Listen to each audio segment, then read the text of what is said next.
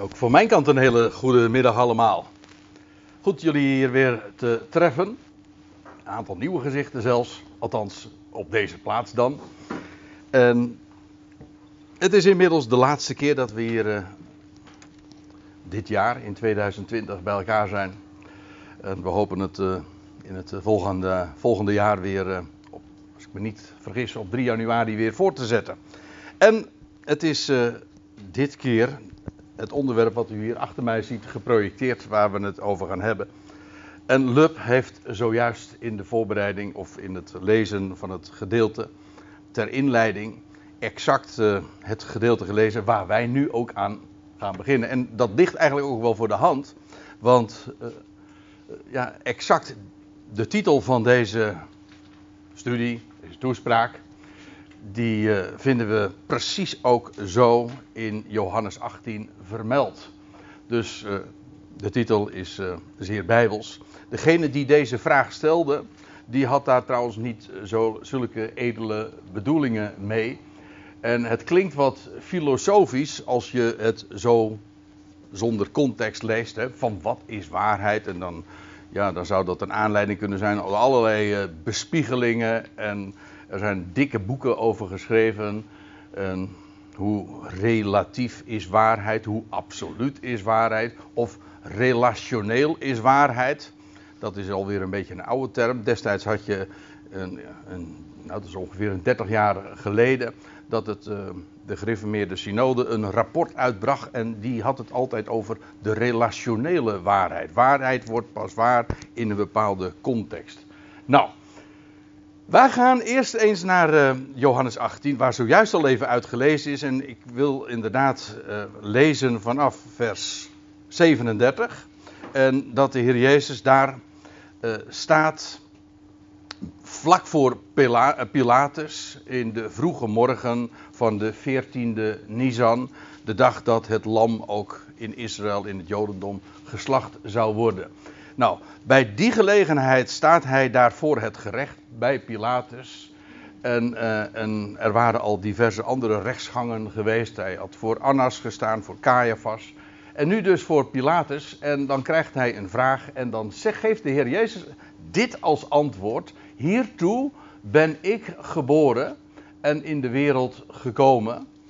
En dan zou je dus eigenlijk een dubbele punt kunnen zetten. Opdat ik zou getuigen voor de waarheid. De waarheid. En het is trouwens boeiend dat als je even inzoomt op dat ene woord van ik zou getuigen, dan staat daar in het Grieks het woordje martureo. En daar is ons Nederlandse woord martelaar van afgeleid. En dat is heel eigenaardig zoals dat dan functioneert in de taal en hoe zoiets dan werkt. Want een getuige is dus eigenlijk... Nee, laat ik het anders zeggen. Een martelaar is dus feitelijk een getuige. Maar bij ons heeft het de betekenis van iemand die staat voor iets, getuigt van iets. Maar daarbij altijd de gedachte zit daarin van die komt daardoor ook om. Of in ieder geval die heeft daar veel pijn en moeite voor te lijden. Dan ben je een martelaar. Maar strikt genomen is het dus gewoon iemand die getuigt. En het idee daarachter is dat het zo heeft kunnen werken.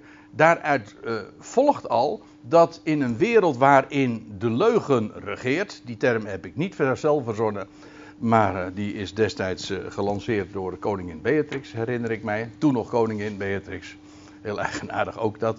Maar die zei toen, de leugen regeert, ooit eens een keertje in een uitspraak.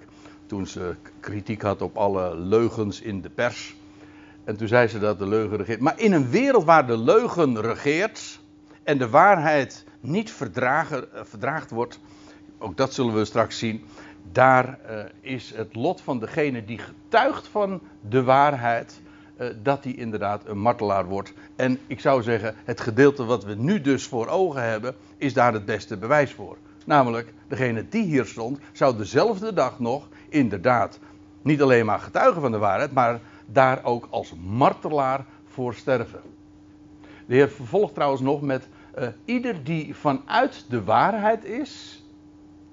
of die, ja, die de waarheid ook lief heeft, die hoort naar de waarheid, die hoort naar mijn stem.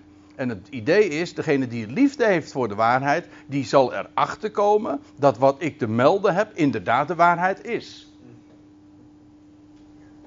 En ja, dan krijg je de beroemde vraag van Pilatus, en dat is tevens dus de titel geworden van deze toespraak. Wat is waarheid? Je hoort het hem zeggen en je ziet het eigenlijk ook voor je hoe hij dat ongeveer gezegd zou moeten hebben. Hij zal zijn schouders hebben opgehaald. Wat is waarheid? Hij wist dat trouwens heel goed. Daarom, dit lijkt een hele eerlijke vraag, misschien zelfs filosofisch, maar in werkelijkheid blijkt dat hij wel degelijk ook op de hoogte was van het feit dat degene met wie hij nu in gesprek was onschuldig was. Dat getuigde hij trouwens zelf. Lubbe heeft het zojuist nog voorgelezen ook. Daar kwam trouwens bij dat hij uit het gesprek sowieso al had opgemaakt. En de hele context, het berichtje dat hij nog van zijn vrouw had gekregen ook. Hij wist... hij moest zijn vingers hier niet aan branden aan deze man. Dat wist hij. Maar het was ook weer... hoe gaat het met de waarheid? En dat zie je hier zo sterk geïllustreerd. Het kost moeite om de waarheid recht te doen. In dit geval was Pilatus ook rechter. Ja, en wat moet een rechter doen? Er zijn 3 criteria bij de rechtbank. De waarheid, de volle waarheid en niets dan de waarheid. Maar dat is moeilijk als je een mensenmassa voor je hebt staan die zeggen en roepen, kruisig hem.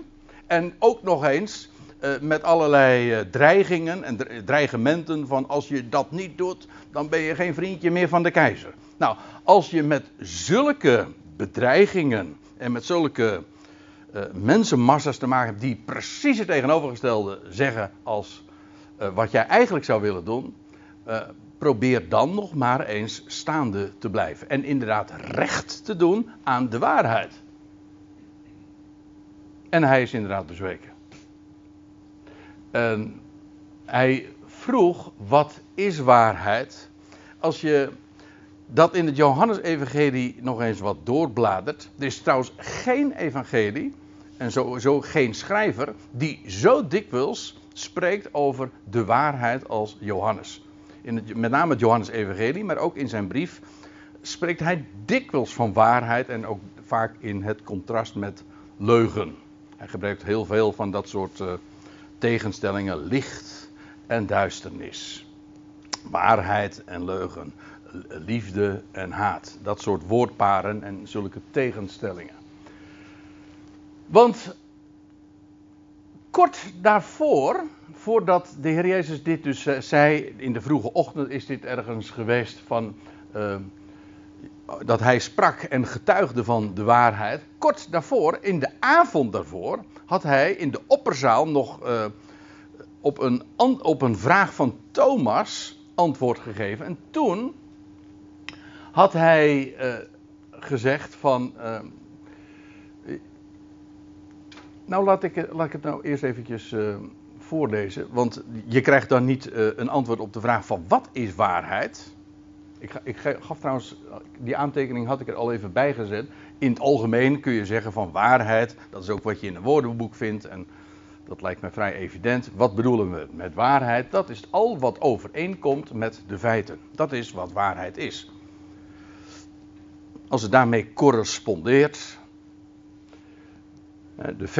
De voorstelling correspondeert met de feiten. En dan heet dat waarheid. En Pilatus vraagt, wat is de waarheid? Maar degene die hij voor zich had, die was de waarheid in persoon. En dat is ook zo.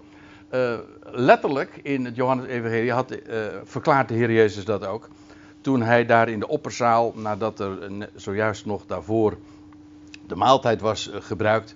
Toen zei hij... Dat was, zoals gezegd, in een reactie op een vraag van Thomas. Dat hij zei, ik ben. Ja, dat is een bekend woord, hè. Ik ben de weg en de waarheid en het leven. Met andere woorden, Wat is de waarheid? Ik ben de waarheid. En niet alleen de waarheid, maar ook de weg en het leven. En wat bedoelt hij daarmee ook? Nou, dat blijkt uit de rest van de zin. Niemand komt tot de Vader dan door mij. En het idee is, de Heer Jezus Christus is zelf de weg tot de Vader. Ja, de weg naar of tot de Vader. Hij is ook de waarheid omtrent de Vader. Als je wil weten wie de Vader is, dat is trouwens in hetzelfde gesprek, 1 of 2, 3 versen later, dat dan die vraag ook gesteld wordt. Toon ons de Vader. En de Heer zegt, ja, niemand heeft God ooit gezien. En dan zegt hij ook, wie mij gezien heeft, heeft de Vader gezien. Hij is het icoon van God, van de, ja, zo noemt Paulus dat dan weer. Hij is het icoon van de onzienlijke of de ongeziene God. God is de onzienlijke en de Heer Jezus Christus is het icoon of het beeld daarvan. En vandaar ook, wil je weten wie de Vader is, de waarheid omtrent de Vader, wel, dan kijk je naar hem die Gods icoon is. Er staat in Johannes 1 vers 18, niemand heeft ooit God gezien. En er staat de pal achter, de enige geboren die nu aan de boezem van de Vader is, die heeft hem doen kennen.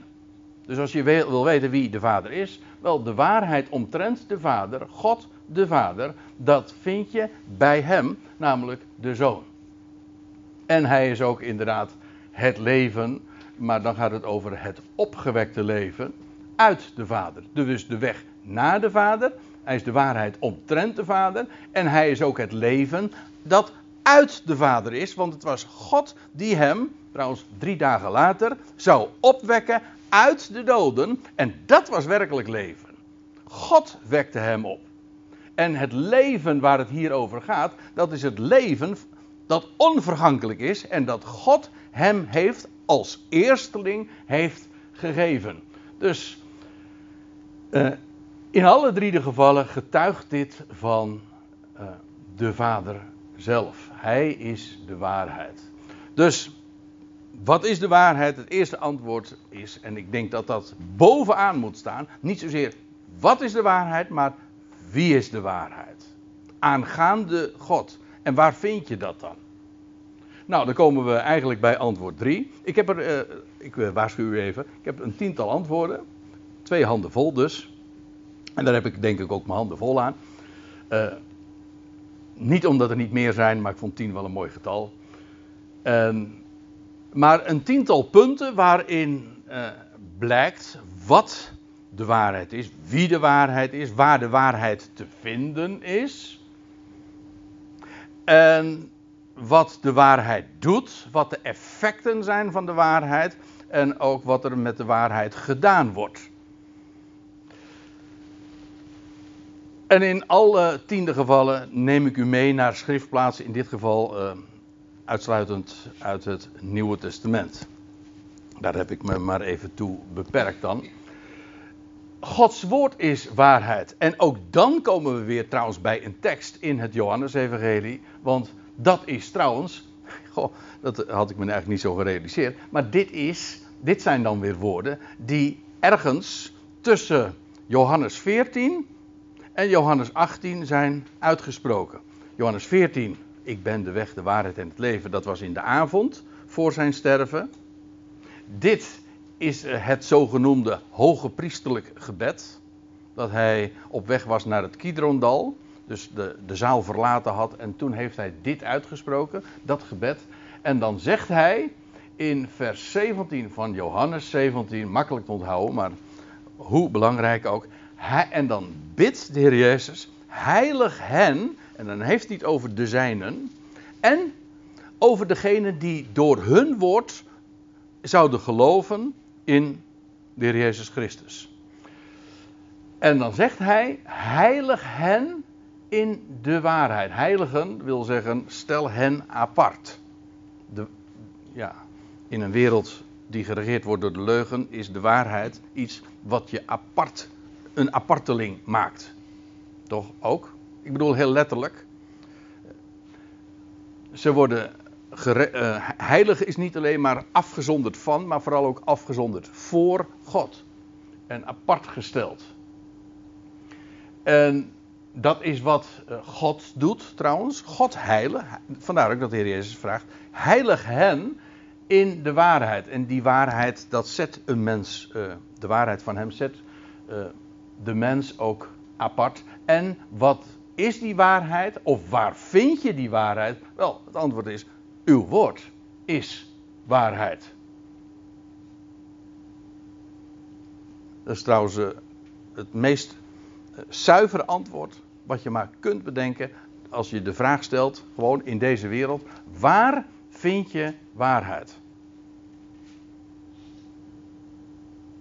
Ja, moet je dan bij een mens wezen? Je las zojuist uit de psalm, ergens uit de psalmen, maar en we hadden ook uit psalm 146 van, daar gaat het over Jacobs God. Jacob die ook nou al niet zo'n de reputatie had van een waarachtig mens te zijn. En zelfs vestigt zelfs op prinsen geen vertrouwen. Toch? Nee, maar waar kun je dan je vertrouwen wel op stellen? En nou hoor ik sommige mensen denken, op de mainstream media. Of alternatieve media. Nee, het punt, het is... Ik zal u vertellen, het is een ontboezeming en ik denk niet dat ik de enige ben. Er is geen jaar geweest in mijn leven, ik hoop het binnenkort 60 jaar te worden.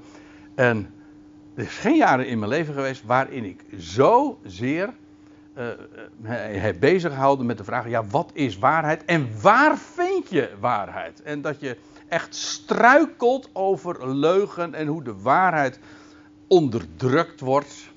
En hoe degenen die getuigen van de waarheid inderdaad weggezet worden en weggemoffeld worden en buiten komen te staan. En ja, dat zal met van allerlei dingen te maken hebben. We hebben het al eerder gehad over complotten in de Bijbel. Dat was een paar maanden terug. Maar ook met technologieën, met de media die we vandaag, waar we mee van vergeven zijn. Ik bedoel, voortdurend heb je dat bij je. Maar ook de technologieën die men nu heeft. Dat was onlangs nog wel zwaar in het nieuws met dat deepfake, weet je wel. Waarbij men beeld en geluid zodanig kan maken dat je een ander dingen kan zien doen die hij helemaal niet gedaan heeft. Of horen doen, of horen zeggen die hij helemaal niet gezegd heeft. En dan wordt het verrekte moeilijk om nog de waarheid van leugen te onderscheiden. Dat zijn nieuwe technieken die eigenlijk die tot voor kort niet bestonden, maar nu wel. En dat maakt het alleen nog maar moeilijker, ook de komende jaren dus, maak je borst maar nat, om de waarheid te onderscheiden. Wat is nou waar? Nou, dan heb ik goed nieuws voor u. En dat is... in dat woord. En dan heb ik het niet over uiteraard elke willekeurige Bijbelvertaling. Nee, het origineel. Daar in de schrift. Dat wat God heeft laten boekstaven. Dat is waarheid. En zoals de Heer Jezus trouwens in datzelfde evangelie ook zegt van... de schrift kan niet gebroken worden. De schrift is één geheel. Vandaar ook dat hij het niet... bij die gelegenheid de schriften noemt, als een collectie, als een bibliotheek. Het is een eenheid. Eigenlijk, het is één boek. Menselijk gezien zou je zeggen, het zijn verschillende schriften, 70 boeken, maar van Gods wegen bezien is het één geheel, één boek met, 70 hoofdstukken, maar één auteur. Dat is waarheid en dat blijft staan. En de jaren die nog gaan komen, zullen we daar des te meer echt op moeten blijven staan. En je zou zeggen van, nou, daar hoef je toch niks voor te doen, want je hoeft alleen maar gewoon te blijven staan. Ja, maar dat is ontzaglijk moeilijk als alles gewoon beweegt en iedereen daarvan afwijkt. Dan val je echt op als je blijft staan op de waarheid. En dat kost in de praktijk, gewoon blijven staan, kost dan heel veel energie. Maar ik moet u zeggen, die waarheid geeft ook die energie. Dat wel. Uw woord is waarheid. Ja. Nog iets. Waarheid is hard. Ik neem u even mee naar Matteüs 22. Ook daar is de aanleiding weer niet zo fraai. De uitspraak die gedaan wordt is waar. Maar de motieven die de vraagstellers hadden, die waren bepaald niet zuiver. Je leest ook dat ze de heer Jezus een strikvraag wilde voorleggen. In Matteüs 22, vers 16, dan lees je en zij, en dan kijk het maar in de context na, in het voorgaande vers. Dan gaat het over de Farizeeën, een godsdienstige partij, dus binnen het Jodendom. Die zonden tot hem hun leerlingen, studenten zeg maar, en de Herodianen, dat was een politieke partij zeg maar, die aan de macht was uiteraard in die dagen. En die zeiden... Hen was de vraag al meegegeven als een soort van delegatie. Leraar, dit moesten ze zeggen. Leraar, wij weten dat u waar bent. Dit is wel waar, maar als je praat over de motieven, dit was pluimstrijkerij, zoals we dat noemen. Om even iemand een strikvraag voorleggen en dan beginnen met een goede binnenkomer en iemand proberen te winnen. Maar wat gezegd wordt, is volstrekt waar. Ja? Leraar, wij weten dat u waar bent. Ja, maar wij weten het wel, maar we geloven het niet. Oké.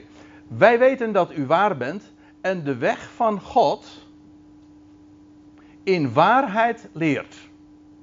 En waarom ik het ook voorlees, is... om deze reden, om wat er dan vervolgens nog staat. Ook in Lucas vind je het ook terug. En daar staat er, en u stoort u omtrent niemand. Hoe stond het ook alweer? U stoort u aangaande niemand. In de Statenvertaling staat nog weer wat anders. U trekt zich aan van niemand. Dat wil zeggen, u vertelt de waarheid. No matter what, hè, zeggen de Engelsen dan. Dat wil zeggen, ongeacht...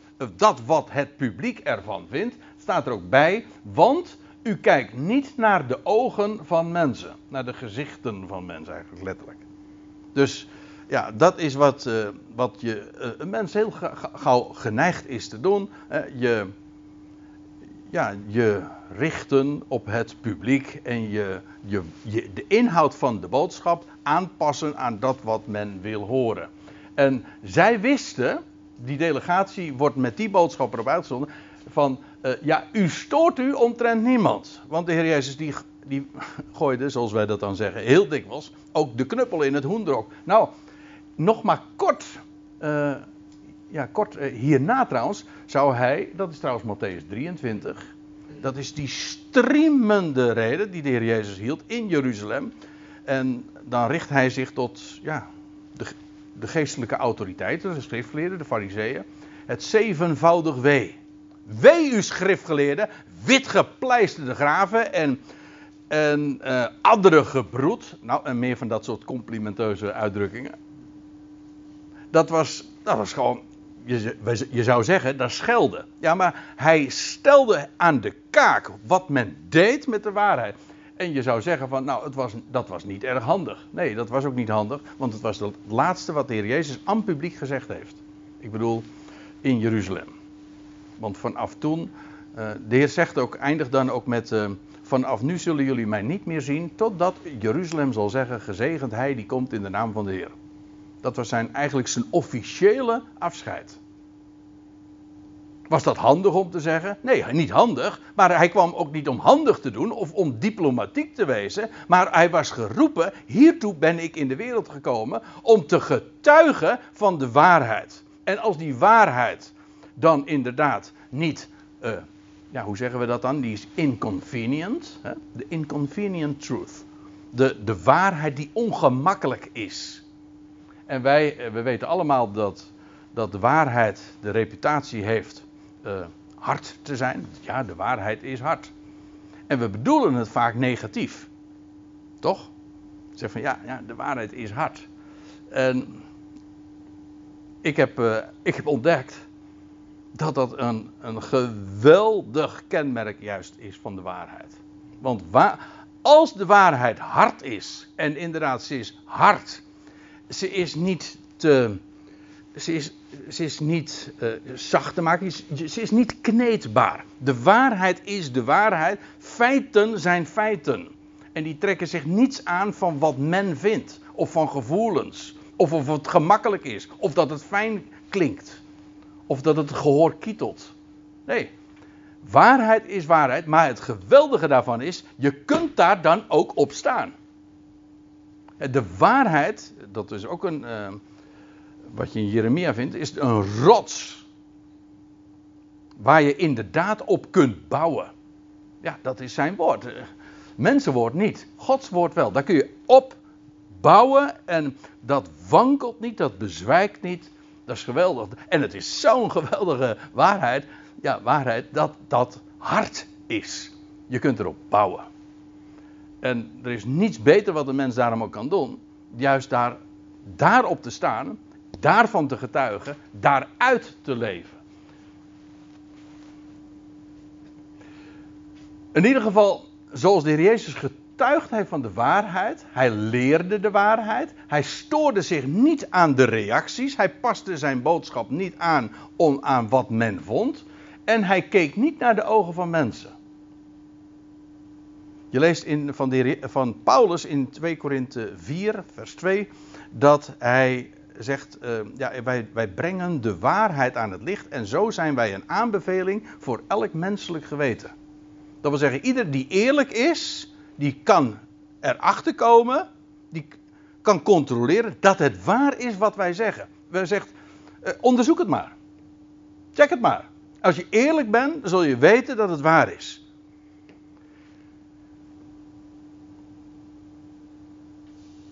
Waarheid nodig dan ook uit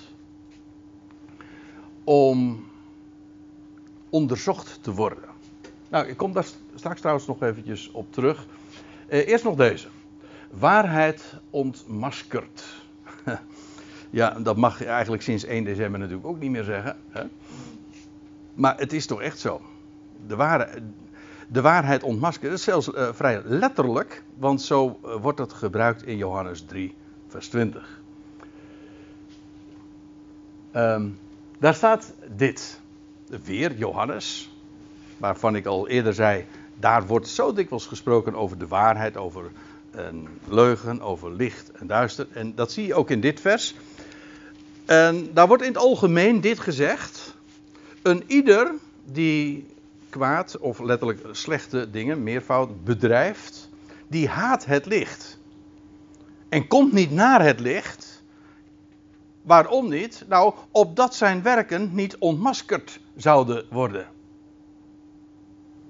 Want u weet, licht maakt openbaar. En wat iemand doet, die duistere praktijken, daarvan zeggen we ook, en die verdragen het licht niet. En dus moet dat in het geniep gebeuren en moet dat altijd onder een dekmantel, zodat het niet gezien wordt. Dit woord, ontmaskerd, dat is, ja, betekent letterlijk blootleggen. Maar goed, een masker doe je ook op om het, ja, ik doe expres even dit, om iets te bedekken. Ik vind, u mag rustig weten, het loutere feit dat men dit nu zoiets bedenkt, zo'n maskerplicht, ik vind het zo illustratief voor in de tijd waarin we leven. Ja, niet alleen maar omdat mensen monddood gemaakt worden, maar ook omdat men niet anders doet dan de waarheid maskeren en bedekken.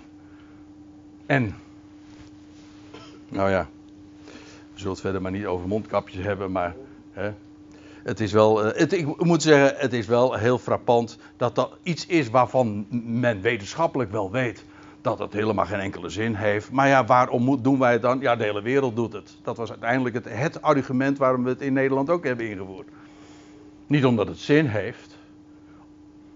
Maar ja. Maar goed, het is, het, het, het, Het is inderdaad ook erg sterk symboolpolitiek. Maar het symbool is zo veelzeggend anno 2020... dat dat zo wordt opgelegd. Maar goed, dat even over maskers. Maar waar de schrift... Wat de waarheid doet, is démasquer. Dat is Frans dan. Maar ontmaskeren. De maskers af. Blootleggen. En ja, iemand die dingen doet, die de waarheid niet, die het licht niet velen, ja, die moeten dus bedekt blijven en dus het licht mag niet aan. Daarom, ja, werkers der duisternis, waarom zijn ze de werkers der duisternis? Omdat het niet gezien mag worden. En dus doe je het allemaal in het donker, in het duister. Nou, er zijn heel wat uitdrukkingen ook die daarover gaat, toch? Dus dan zie je, licht brengt de waarheid maakt de waarheid openbaar. Ik heb deze spreuk, ik citeer hem vaak. Het is niet de eerste, degene die mij wel eens vaker bijbelstudie horen geven, die hebben mij dit wel eens vaker horen zeggen. Een uitspraak uit een boek van P. de Bruin. En daar heeft dat als ondertitel: de leugen vreest het bewijs. Waarom? Omdat het bewijs de waarheid aan het licht brengt. Een kenmerk van leugen is, men is bang. Om de leugen namelijk in stand te houden, moet voortdurend iets verdraaid worden en verborgen worden. En dus vrees je dat het aan het licht komt. Je hebt altijd wat, als je liegt, dan heb je een hele zware taak, ben je altijd bang. Iemand die als je de waarheid spreekt, gewoon de feiten vertelt, voor zover jij dat weet, en je bent gewoon eerlijk, heb je niks te verbergen. Je bent gewoon eerlijk. Maar op het moment dat je gelogen hebt, ja, dan moet je iedere keer vrezen dat iets, via welke weg dan ook, dat het aan het licht komt. En dus de leugen vreest.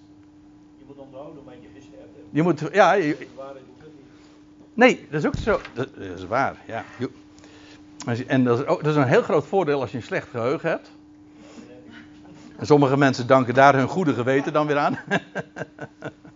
Ja, nee, Lub die zegt zojuist, je moet een heleboel onthouden als je liegt. Iemand die de waarheid spreekt, hoeft niks te onthouden. Die hoeft alleen maar gewoon de waarheid te spreken. Dus hoeft niet te vertellen over hoe heb ik het ook ooit weer in het verleden gezegd. Ja. En dat is de leugen die vreest dat bewijs. Want het bewijs brengt altijd de waarheid aan het licht. En dan staat er nog bij in vers 21 van datzelfde Johannes 3. Maar wie de waarheid doet, die komt tot het licht. Opdat van zijn werken openbaar zou worden dat zij in God gewerkt zijn. Dus het is precies het tegenovergestelde van de leugen. De waarheid wil juist aan het licht komen. Die gaat wel tot het licht, omdat dan openbaar wordt dat het waar is. En als bijzonderheid wil ik er even op wijzen. Ik vind het gewoon, niet omdat het zo heel veel met het onderwerp te maken heeft, maar ik wil er even op wijzen dat hier staat in het Grieks en theo, en daar is ons woord enthousiast van afgeleid. En enthousiast betekent letterlijk in God. Vind ik ook wel een aanbeveling voor de waarheid trouwens. Dat is wat... waarheid... We zullen straks nog zien, de waarheid maakt vrij, maar de waarheid maakt ook blij. Want de waarheid is solide. De waarheid getuigt van wie God is. Nou ja. En de waarheid is een kracht aan zich. Sta op de waarheid, spreek van de waarheid. En die waarheid heeft zo'n potentie, zo'n kracht. En ja, daaruit te leven, dat is geweldig. Sorry? Het wordt werkzaam in u die dat gelooft. Ja, zo staat het in Thessalonicenzen, ja.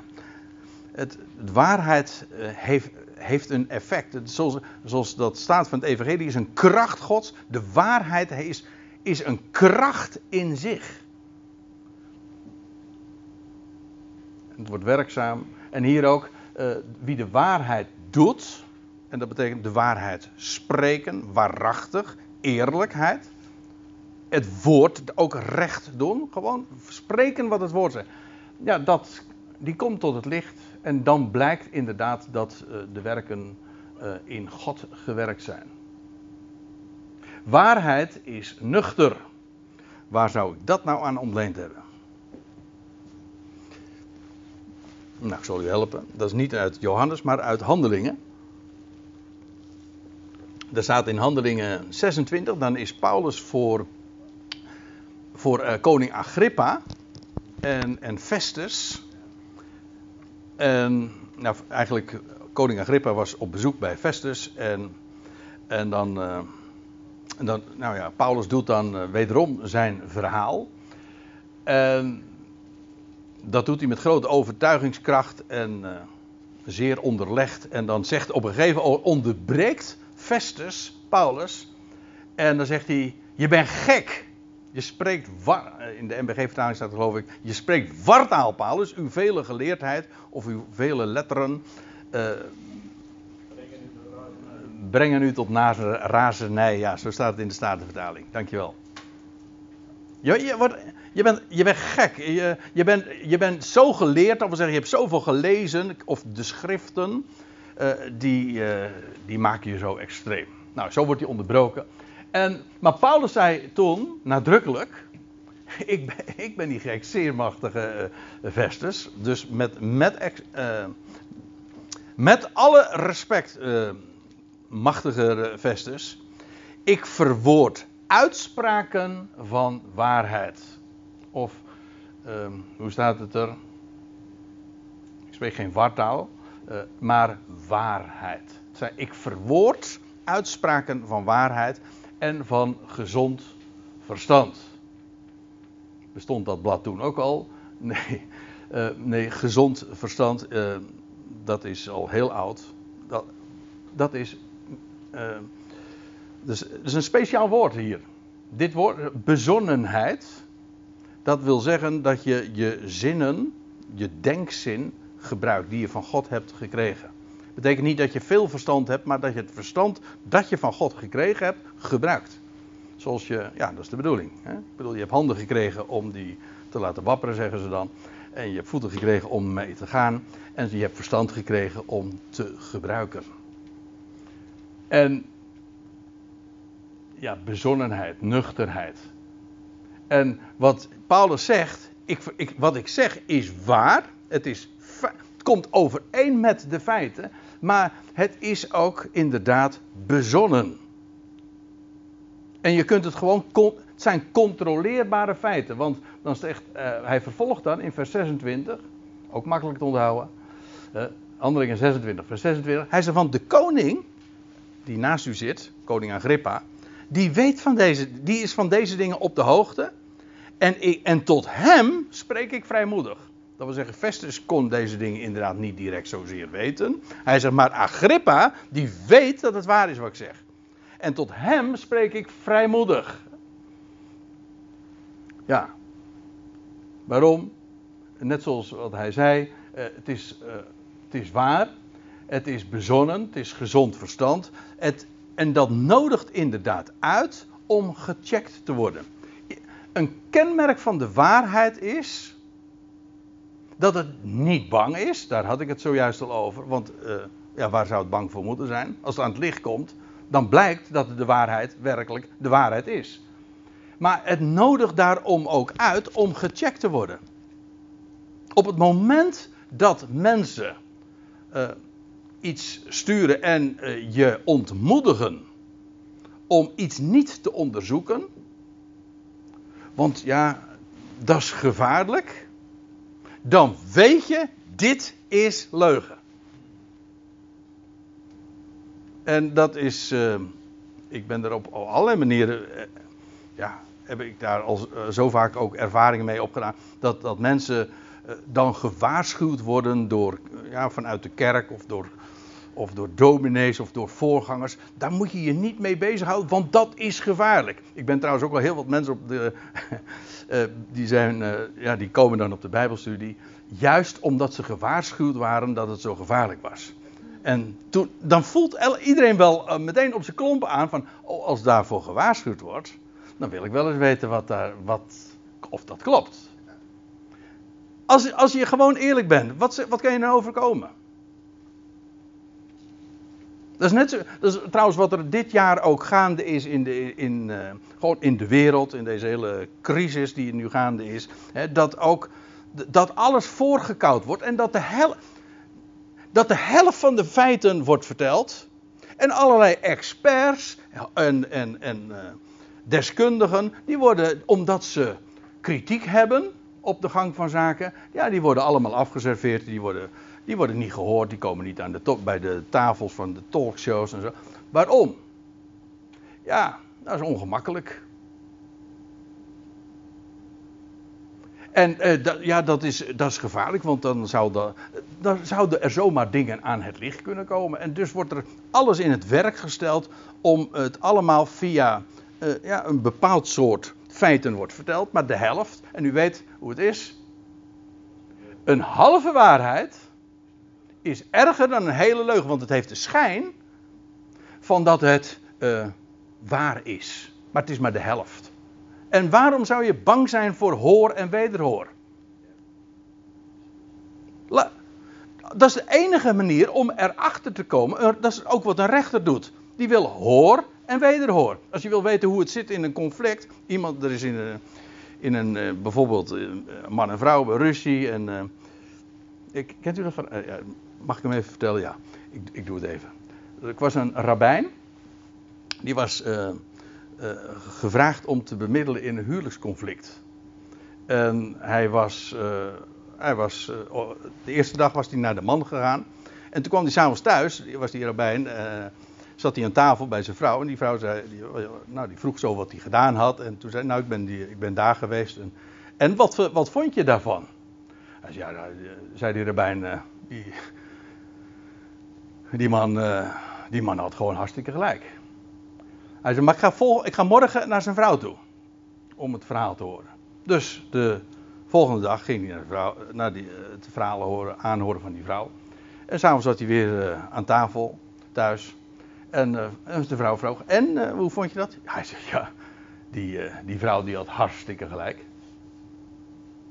Maar, zegt die vrouw van die rabbijn, hoe kan dat nou? Want hij had gelijk en zij had gelijk. Maar ze kunnen toch niet allebei gelijk hebben? En toen zei hij, daar heb jij weer gelijk in. Ja, maar hoor en wederhoor, dat. Ja. Dat is de enige manier om argumenten te kunnen wegen. En dat is bezonnenheid. Als je in aanraking komt met iets wat zegt van, zou dat nou waar zijn of niet? Ja, dan kun je zeggen van, ja, dan ga ik gewoon naar het algemeen gangbare geluid, wat gevestigd is. Zo kom je erachter. Nee, dus niet. Als je eenmaal ook de ervaring hebt opgedaan dat de waarheid zo dikwijls, haast standaard geweld wordt aangedaan, ja, dan word je wat wantrouwend. Ja, of men zegt dan word je een complotgekkie. Hè? Want kritisch is, iemand die nu in 2020 kritisch is geheid, ik spreek uit ervaring, is een complotgekkie of een complotwappie. Gebruik je verstand. En je zou je zomaar door dat soort scheldwoorden kunnen laten intimideren.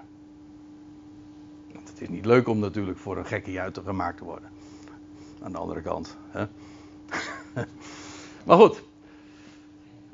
Paulus zegt, ik spreek vrijmoedig. Want hij zegt, ik ben ervan overtuigd dat niets van deze dingen waar hij zojuist over sprak. Hij spreekt over Jezus van Nazareth en over wat er gebeurd was in Jeruzalem. En over wat er gebeurd was bij dat graf en dat leeg was, et cetera, et cetera. Hij zegt, ik ben ervan overtuigd dat niets van deze dingen hem, Herodes, of Agrippa dus, onopgemerkt zijn. Het is immers niet in de uithoek geschied. Met andere woorden, de dingen die ik vertel zijn gewoon te checken. Gaat maar na. En dat geldt trouwens ook voor de dingen als we het hebben over de schrift. Ja, ga maar na of het zo is. Dat deden de Bereërs ook trouwens, ook Handelingen. Die gingen dagelijks in de schriften na of het klopte wat Paulus zei. En dat wordt als een aanbeveling van hen gezien. Dat ze dat deden, het beste wat er is. Nagaan. Klopt het?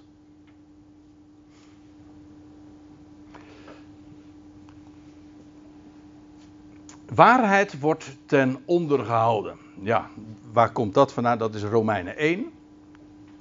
Dus we hebben tot dusver vooral gezien over wat waarheid doet. En nu een aantal zaken die vertellen wat waarheid in deze wereld betekent. Nou, de waarheid wordt ten onder gehouden en dat staat in Romeinen 1. En dan leidt Paulus dat in in vers 18. Hij is er van toorn van God wat vanaf de hemel onthult over alle oneerbiedigheid en onrechtvaardigheid van mensen. Het gaat hier trouwens over, dat staat in de tegenwoordige tijd. Het wordt onthuld. Niet toekomende tijd, nu. En waaruit blijkt dat? Kijk het maar na in vers, 24, 26 en 28. Dan staat er dat God deze wereld overgeeft, overlaat, loslaat. Gods toorn blijkt niet uit donder en bliksem en uit overstromingen of ziektes. Nee, hij laat de wereld begaan. Hij treedt niet op. En het feit, God zegt, oké, je wil de waarheid niet? Alsjeblieft, hij geeft hen over in... hoe staat het? In hun hartstochten en in hun in datgene waar ze mee bezig zijn, zonder hen daarin lastig te vallen. En oneerbiedigheid, onrechtvaardigheid van mensen die de waarheid in onrechtvaardigheid ten onder houden. En dat is ook wat die onrechtvaardigheid is van mensen. Dat is dat ze de waarheid, dat waarvan ze weten dat het waar is. Ze houden dat ten onder. Het mag vooral niet aan het licht komen. Ik las van de week ook vorige week, toen kreeg ik hem doorgestuurd van mijn zoon. Een bericht dat stond in de NRC. Het ging over wetenschappers, nu gewoon in Nederland, die inderdaad een heel andere kijk hebben. Het ging dan inderdaad over de dingen die in 2020 spelen. Maar in het algemeen. Degenen die een kritische blik hadden op de zaken die nu gaande zijn. Die worden gewoon gediskwalificeerd. Letterlijk zelfs ook geweerd uit posities. Of zelfs ontslagen. Zodat... Ja, moet je nagaan, in de wetenschappelijke wereld, waar kritische zin toch eigenlijk het allerbelangrijkste is wat er bestaat. Namelijk toetsen, testen. Klopt het? Is het waar? En degenen die het doen en die onwelgevallige conclusies trekken, ja, die worden gewoon afgeserveerd. En, nou, moet u maar... Vorig jaar nog een heel verhaal gehoord van iemand die... ook een hoge wetenschappelijke positie had. En die geloofde in de creator. En de getuigde daar ook van.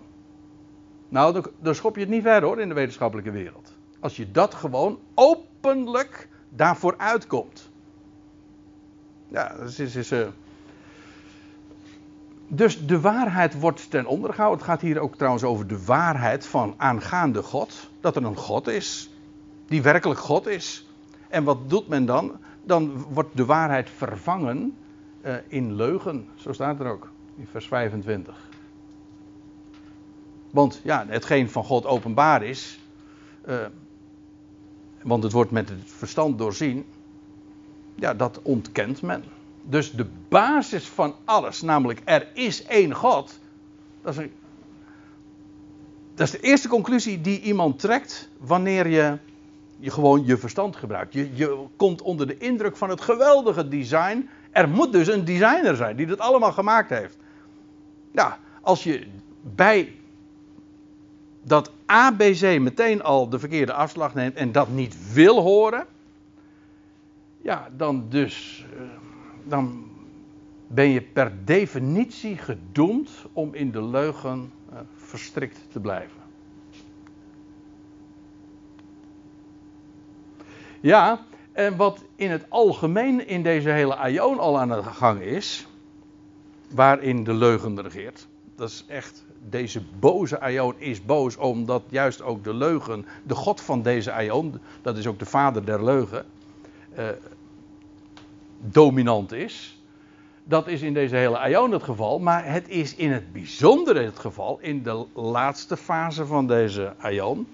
Want, ja, ik heb het maar even zo samengevat, de waarheid is erg impopulair in de eindtijd. En ik bedoel daarmee ook de laatste, dat laatste stukje tijd, zeg maar, voordat de nieuwe, de komende Aion, het millennium gaat aanbreken. Paulus schrijft in het laatste hoofdstuk van zijn geestelijk testament, 2 Timotheus.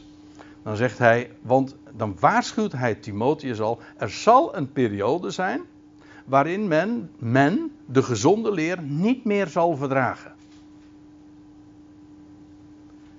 Dus het gaat hier dus heel uitdrukkelijk over de christenheid. Want daarbuiten, de ecclesia's, had men sowieso de gezonde leer, kende men niet eens of daar had men geen oor voor. Nee, het gaat erom, men zal de gezonde leer niet meer verdragen. Niet langer. En in het algemeen. Natuurlijk zijn er, Paulus zegt ook, maar jij, en er zijn uitzonderingen, maar in het algemeen is dat de situatie. Maar men zal de gezonde leer niet meer verdragen, maar naar de eigen begeerte, leraren zullen ze ophopen, ze verzamelen, zeg maar. Zoveel mogelijk leren. En wat doen die? Nou, die kietelen het gehoor. Dus die dat gaan vertellen, dat heerlijk klinkt in de oren. Ze moeten ze eigenlijk allemaal ophopen. Sorry? Die? Ze moeten ze ophopen. Ja, nou, dat is wat ze doen.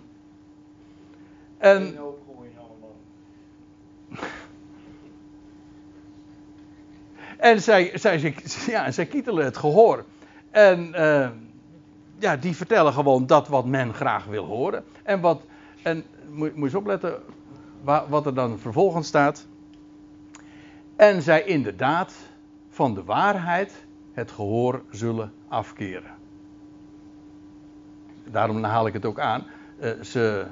Ze kietelen het gehoor en wat wil men dan wel? Of wat doet men dan? Men keert zich af van de waarheid. Dus in plaats van gewoon te horen hoe het is, gewoon dat de schrift opengaan en vertellen, dat is wat er staat, dat is wat er geschreven staat. Maar dat is, men heeft liever dat men aangename dingen hoort die gewoon in lijn liggen met wat populair is in deze wereld, waar je goed mee kunt scoren en waar je populair van wordt. Amusement ook. Laagdrempelig. Ik denk echt, dit is ook typisch de christenheid. Ik zeg, je scheert over één kam. Dan zeg ik ja, maar dat doet Paulus hier ook. Hij zegt, men zal de gezonde leer niet meer accepteren. Niet meer verdragen. In het algemeen is dat de situatie. Is dat leuk? Nee, dat is verschrikkelijk. Want het enige waar het om gaat is de waarheid. Maar Paulus zegt dan, er komt een tijd dat men de gezonde leer niet meer zal verdragen. En trouwens, als je dat in de Thessalonica-brief leest, in 2 Thessalonica 2, dan lees je ook, dan gaat het over de mens der wetteloosheid. Dat is ook echt de laatste fase, de mens der wetteloosheid die verschijnt. En dan staat er, en God zal een leugen zenden, een geest van dwaling, zodat men de leugen zal geloven. Men de leugen zal geloven. Dus dan wordt de leugen dus mainstream. Iedereen gelooft de leugen. En hier gaat het dan niet zozeer over de wereld, maar gaat het over de christenheid. En dat is in de laatste fase al niet beter. Want men zal juist daar waar men geacht wordt de gezonde leer te kennen en te erkennen en lief te hebben, daar verdraagt men het. We willen het absoluut niet meer horen. En men keert zich gewoon van het gehoor van de waarheid af. En naar mythen toe. Ze zullen zich keren naar mythen. Letterlijk staat dat er. Verdichtsels. Dat wat men zelf bedacht heeft.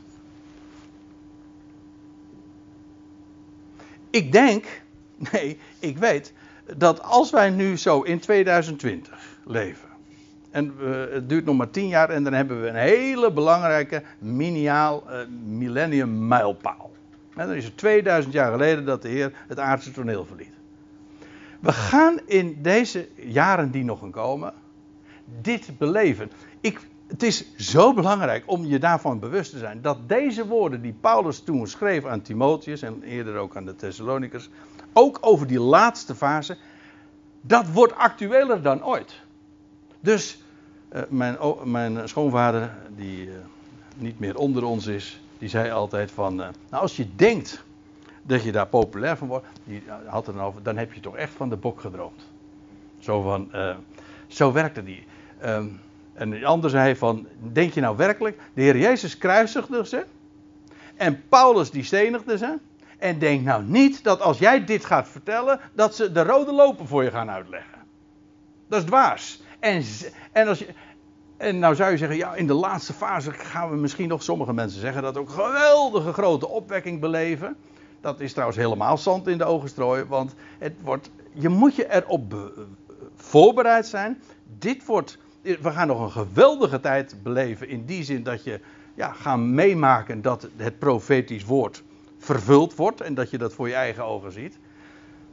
Dat is geweldig, want het wakkert de verwachting aan.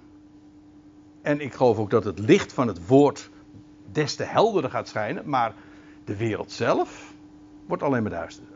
En de leugen wordt zo geniepig en zo dominant en de waarheid wordt steeds lastiger te onderscheiden. Dus ja, in die zin, de waarheid, bij het woord blijven, dat wordt de komende jaren is echt levensnoodzaak.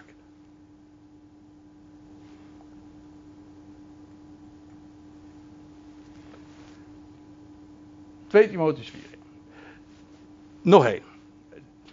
Dat is ook een mooie. De waarheid maakt vrij. Die kent u. Ja, er is ook een variant, een Duitse variant. Arbeid mag vrij. Maar daar hebben we het maar even niet over. De waarheid maakt vrij. Weer Johannes Evangelie.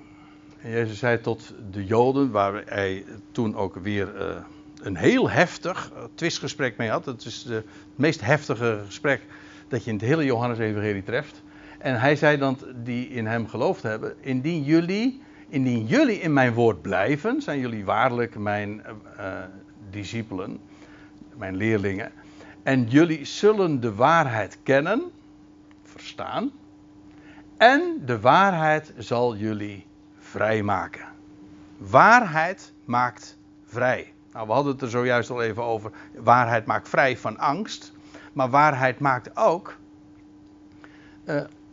onafhankelijk van menselijke waardering en ook instituties, instellingen.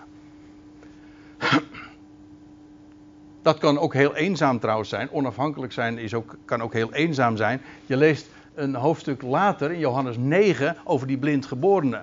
Die sprak, die was genezen, die kreeg het licht in de ogen. En die wist nog niet zo gek veel. Maar die had getuigd van wat hem was overkomen. Hij zei, ik kreeg allerlei vragen. Ja, dat weet ik allemaal niet, maar ik weet één ding. Ik was blind en nu kan ik zien. Dat weet ik wel. En dan lees je later dat hij nog iets meer zegt. En dan staat er dat hij uit de synagoge geworpen was. Kijk, dat is ook vrijmaken. Hij werd vrijgemaakt van de synagoge. Ja, dat is echt zo. Want hij getuigde van de waarheid. Ja, en dan is er dus in zo'n instelling waar daar geen plaats voor is. Ja, dan word je daar uitgebonsd. Ja, maar dan kun je zeggen dat is eenzaam. Dat is pijnlijk om zo verworpen te worden. Ja, maar het maakt je ook zelfstandig. Je hebt ook niet die anderen. Kijk, voor de waarheid heb je ook niet anderen nodig. Als je de waarheid kent, dan weet je, dat is het. En of dat veel instemming of weinig instemming heeft, daar ben je niet van afhankelijk. Je weet dat het waar is. Daarom zoeken, denk ik, mensen elkaar ook vaak op. Ja, ik bedoel, ik heb het niet over specifiek dit gezelschap, maar gewoon in het algemeen. Mensen hebben elkaar nodig en hangen aan elkaar. Ja, waarom? Omdat ze in feite niet staan, maar niet staan in de waarheid. Ik bedoel, het is zo belangrijk om als gelovige te staan in de waarheid. En zo in die hoedanigheid ook elkaar op te zoeken en daarin elkaar te ondersteunen. Maar niet aan elkaar te hangen en afhankelijk te zijn van elkaar. Of afhankelijk te zijn van de voorganger. Of afhankelijk te zijn van de club, zodat je daar lid van wordt. En weet je wel, doneren en zo. Al dat soort eisen. Dat zijn in feite allemaal afhankelijkheidsrelaties. De waarheid maakt onafhankelijk van menselijke waardering en instituties. En dan de laatste. Dan gaan we naar Paulus in Efeze 4. De waarheid maakt ook één. Aan de ene kant is het zo, de waarheid maakt scheiding. Ja, want er is geen groter contrast dan tussen waarheid en leugen, tussen licht en duisternis. Maar waarheid maakt ook één. En dat is de laatste die ik wil noemen. In Efeze 4, daar lees je dat gesproken wordt over de gaven die God aan de Ecclesia heeft gegeven. En dat zou tot een bepaalde tijd zijn. En dan zegt hij ook,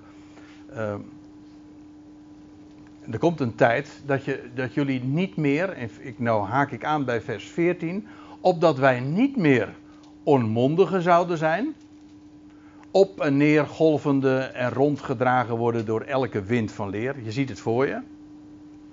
Door de golven van het water en de wind die waait. Ja, dan word je inderdaad alle kanten opgeworpen. Maar als je eenmaal, als de schriften, want daar doelt Paulus op, als de schrift eenmaal compleet zal zijn, dan zijn jullie geen onmondigen meer. Op en neer golvende en rondgedragen wordt het in elke wind van leer. In de willekeur van mensen. De hypes. Dan dit en dan dat. Nee, in sluwheid met het oog op de methodiek van de dwaling. Weet u dat het er letterlijk zo staat? Hier staat in het Grieks het woordje de methodeia. Dat is een Grieks woord, waar ons woord methode dus van afgeleid is. En dat is een methodiek van de dwaling. De dwaling heeft een bepaalde methoden, strategieën om met succes te kunnen worden losgelaten. En om mensen op een verkeerd spoor te zetten, er zijn bepaalde strategieën voor. Als de schrift eenmaal compleet zou zijn, is dat niet meer nodig, want dan heb je de waarheid gewoon in je midden, bij je. De schriften zijn compleet en ze bieden een mens alles. Ze maken de mens Gods compleet. En dan staat erachter in vers 15, maar waarheid betrachtend in liefde, groeien wij in alles tot Hem die het hoofd is, namelijk naar Christus. En kijk, weet u, er is één waarheid. In tegenstelling tot vele leugens. Ik bedoel, 5 plus 5 is 10. Dus maar één waar antwoord. Hoeveel leugens zijn er? Hoeveel onware? Oneindig. Er is één waarheid. Waarheid is uniek, exclusief. Worden mensen soms ook erg boos en zeggen, ja, maar de waarheid is exclusief. Daar kun je niet over onderhandelen. Ze zeggen, ja, hoe is dat? Of wat water bij de wijn. Nee, waarheid is waarheid. Er is één waarheid. Maar het geweldige daarvan is ook dat ieder die de waarheid lief heeft en de waarheid zoekt, die vindt elkaar ook. En daarom staat er ook, als je met de schriften leeft, de schriften zijn compleet en je gaat daarin eerlijk met elkaar ook om. Je leest wat er staat. En je geeft elkaar de ruimte ook om, uiteraard. Dat vind ik zo belangrijk. Dat ieder moet gewoon zelf de ruimte ook hebben en krijgen om zelf te denken en zelf je conclusies te trekken. Maar als je de waarheid lief hebt, dan kom je bij elkaar.